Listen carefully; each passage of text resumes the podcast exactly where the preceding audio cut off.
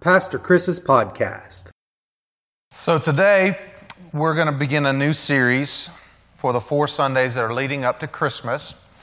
We will consider four epics of Israel. An epic is a period of time, typically a period of time in history, typically that's marked by notable events or characteristics. The Bible is a great story of God's rescue plan for humanity. It is marked by many great epics. There is the epic of creation and the fall of humanity when Adam and Eve sinned against God and were cast out the Garden of Eden. Then there is the dark epic that followed as humanity descended far into sin, so far that the most merciful thing God could do was to destroy the whole earth with a flood and start over with Noah. Then there is the epic of God's covenant with Abraham, where God chooses one man's family to represent him to the whole world. Abraham's descendants, the Israelites, migrated to Egypt where they were enslaved, but God rescued them. Let's review what happened in the epic of the Exodus. Please join me in this responsive reading on the screen. The Lord our God is mighty to save. He rescued the Israelite slaves from Egyptian from the Egyptian empire.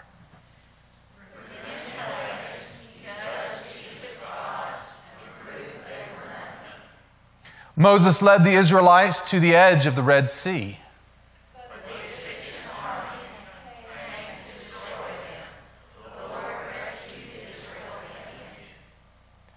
He parted the sea so Israel could walk through on dry ground.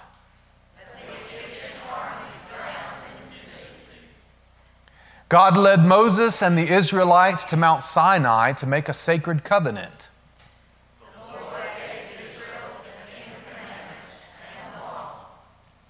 If they would trust God and be faithful to obey His law,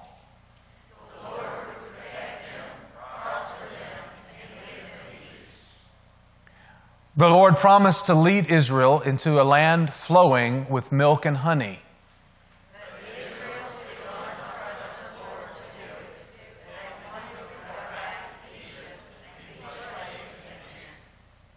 So God made them wander in the desert until that unfaithful generation passed away.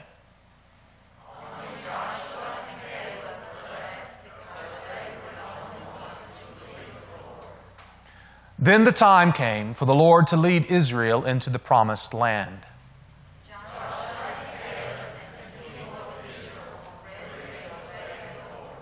And so the first epic of Israel begins the epic of conquest. The ragtag rabble of slaves that left Egypt had been transformed into an army of God's faithful, hardened by 40 years of nomadic desert living. They are thirsty and fin- to finally take possession of the promised land and to begin their life as God's kingdom on earth. But in order to do it, the Israelites must first conquer the Canaanites who live in the land. Moses is dead, so God appoints Joshua as the new commander and chief.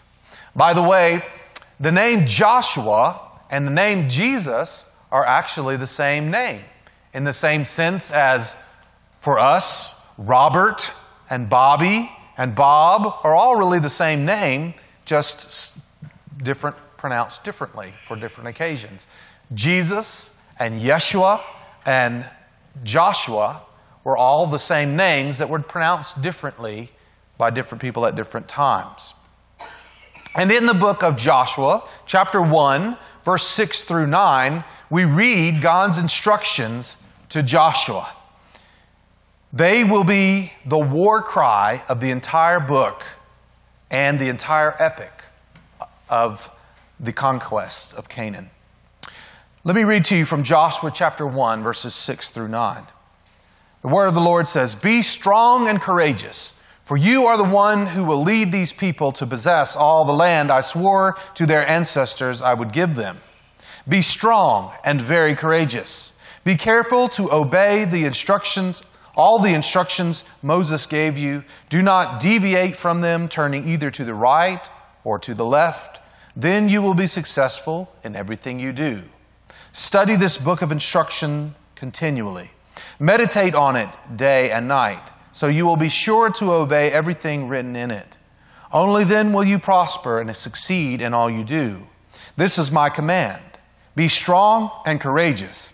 Do not be afraid or discouraged, for the Lord your God is with you wherever you go. This is the word of the Lord for the people of the Lord. Thanks be to God.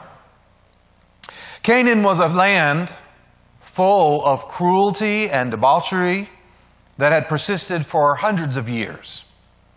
You can be sure that our merciful God gave the Canaanites every opportunity possible to repent and to be saved. But there comes a moment when your time runs out.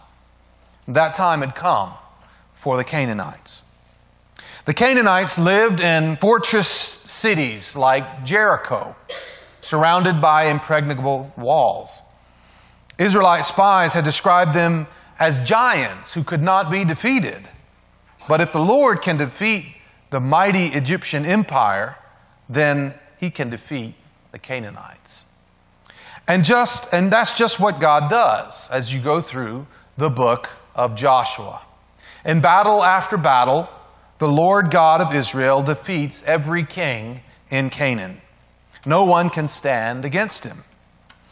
But here's the thing that you may miss if you don't think about it, if you don't look careful.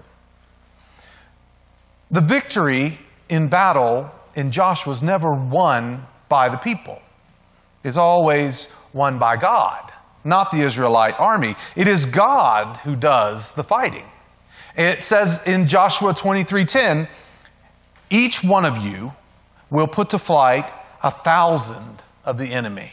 For the Lord your God fights for you, just as he promised. How can any one soldier put to flight a thousand enemies? Only if God is the one empowering them to do it. Perhaps the best depiction of this is in the, the famous story of the Battle of Jericho. Many children learn this when they're young in Bible school or Sunday school. They even write songs about it. The walls, of, you know, what? How's the song go? Joshua fought the battle of Jericho, Jericho, and the walls came tumbling down. Right? So, how did that happen? What was God's war plan? What was the battle plan? It's not anything that a military soldier would look at and say, "Now that'll work." Instead, he says, "I want you to go and march around the city of Jericho. Every day, I want you to march around it. And then on the seventh day, I want you to march around it seven times. And then when you're done with that, I want you to circle around it. I want you to blow trumpets, and I want you to shout. That's the plan. That's the battle plan. It's, uh, it's ludicrous. No military person would ever look at that and say, yeah, that'll work. But it worked. Why? because the battle was not human, it was a spiritual battle fought by God, and he won it himself. And interestingly enough, we don't know for sure if this is the actual site of Jericho, but many archaeologists believe that it is. In the ancient city of Jericho, which is a very ancient city, by the way, Jericho has been built and destroyed and built and destroyed numerous times.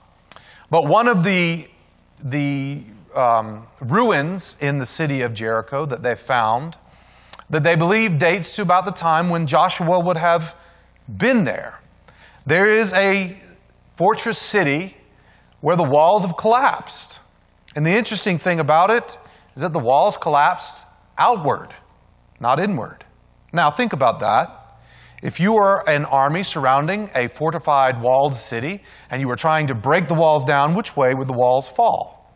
It would fall inward, not outward. The only way that they would fall outward is if the people inside the city knocked the walls outward. Why would they do that? Or if an earthquake happened that caused the walls to come tumbling down, which could have happened by the hand of God. Very interesting. It is God who does the fighting. The Israelites just have to be faithful and trust God and be obedient. Whenever they are faithful and obedient, God wins the victory for the Israelites. Whenever the Israelites lose faith and are disobedient or believe that they are fighting and winning the battle on their own strength, they are always defeated. The conquest of Canaan shows us two things. First, it shows that God it shows God's judgment of Canaanite sinfulness. Second, it is a test of Israel's faithfulness to God.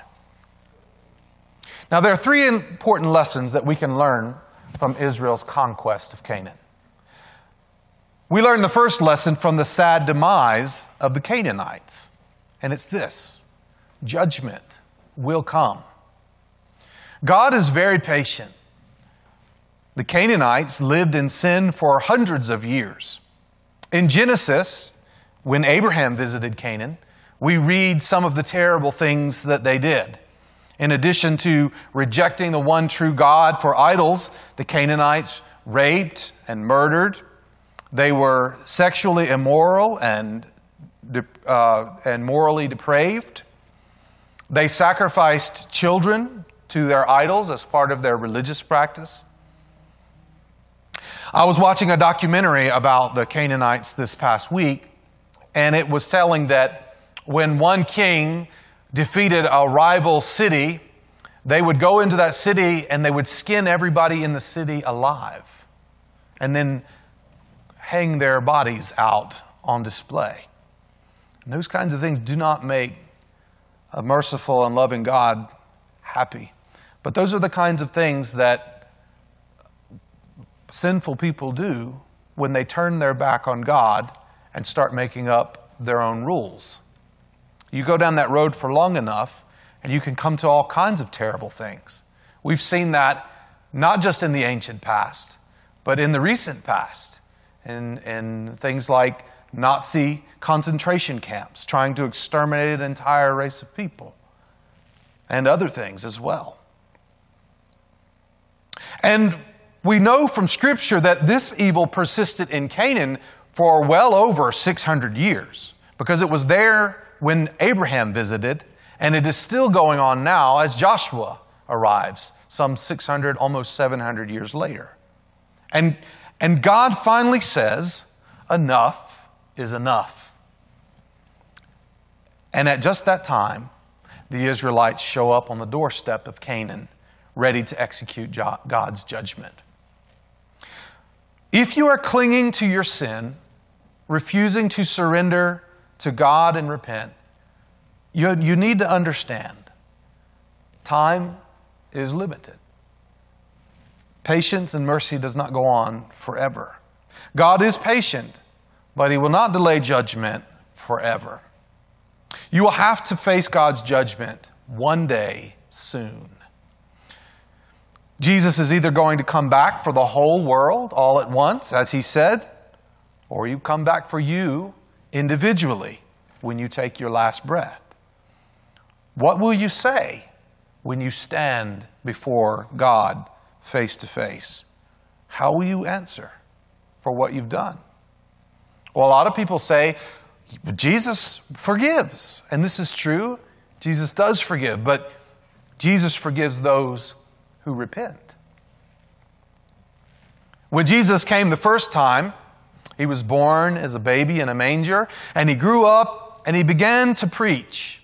And the very first sermon that he preached, according to Scripture in Mark chapter 1, verse 15, was this Repent, for the kingdom of God is at hand. And Romans chapter 8, verse 9 and 10 says, If you confess with your mouth Jesus as Lord and believe in your heart that God raised him from the dead, you will be saved. For the heart of a person, be- for with the heart a person believes, resulting in righteousness, and with the mouth he confesses, resulting in salvation. A person who truly believes in Christ knows that he's coming back as he said he will we'll have to face him. And if he is Lord, We need to turn from trying to live life our own way and turn to the life that He has for us to live. And time is ticking. And so we should repent so we will be ready. The second lesson from the conquest is that God fights for those who are faithful and obedient. When we trust God through Jesus Christ, we are in a new covenant with God. He becomes our Lord, and we become His people. He promises to fight for us. As Isaiah 40, as Isaiah 54 17 promises, no weapon that is formed against you will succeed, and you will, you will condemn every tongue that confuse, accuses you in judgment. And this is the heritage of the servants of the Lord. That's a great promise that we have in the Lord. Therefore, the third lesson for us today is be strong and courageous. The conquest was a test for the Israelites. God did the fighting, but the Israelites had to step onto the battlefield. There are tests in our lives too. God does the fighting, but we have to trust Him enough to show up for the fight. We must step out onto the battlefield. We must be vulnerable and trust that He will be our strength and our shield. So, as we come to the, the close of the message today, I want to know what are the battles that you are facing in your life? What battles lie between you and the blessings God wants to give you? For some, one of the battles might be a fear of turning to the Lord, of repenting and turning to the Lord. What will people think if I do that? You know, there are a lot of people that say, well, I'm a man or I'm a woman of science, of, of education, of, of rationality. What will people think if I turn and put my faith in a God that no one can see? You know, that's not incredibly different from something that the Israelites had to do, but slight, maybe in a slightly different way. You know, we look at people who worship idols today, and we think, how silly is it for someone to worship a statue? But the interesting thing is, in the ancient world, people thought of the Israelites, how silly you worship an invisible God. They would, they would say, Look, here is our God. You can see him, you can touch him, you can put food in front of his altar. This idol is our God. And they would look at the Israelites and say, Where is your God? And the only answer that they could give was, Well, you can't see him, he's invisible. and the people in the ancient world thought that was ludicrous. Well, we don't worship statues today, most of us. But we, oftentimes, people in our world say to us, to believers, Where is your God? And we say, Well, you can't see him, he's invisible. And they may say, Well, I trust in science, I trust in, in my job, I trust in my country, I trust in money and political power and influence. All of these things that you can see that are tangible, and you believe in an invisible God that you can't see. And they think we're silly for being that way. And so, one of the battles that we, each one of us, may have to face is this fear that people are going to think we're crazy, that we're irrational, deluded. Another th- battle may be a fear that you might not want to or be able to surrender yourself. Am I willing to give up my hopes and my dreams and the life I've planned for myself? and turn everything over to Christ and say, I will follow you instead? That could be very difficult. But I want you to know that just as for the Israelites in the conquest of Canaan, the battle is not yours to fight. The Lord will fight the battle, but you have to be ready and willing to let Him. You have to be willing to step out onto the battlefield, trusting that He will fight for you.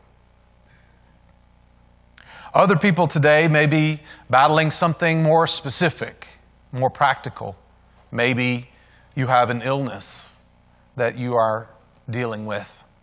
Maybe you are facing a career change where you give up uh, a career that you have trusted to take care of you and provide for you, but maybe now you feel that you need to go in a different direction.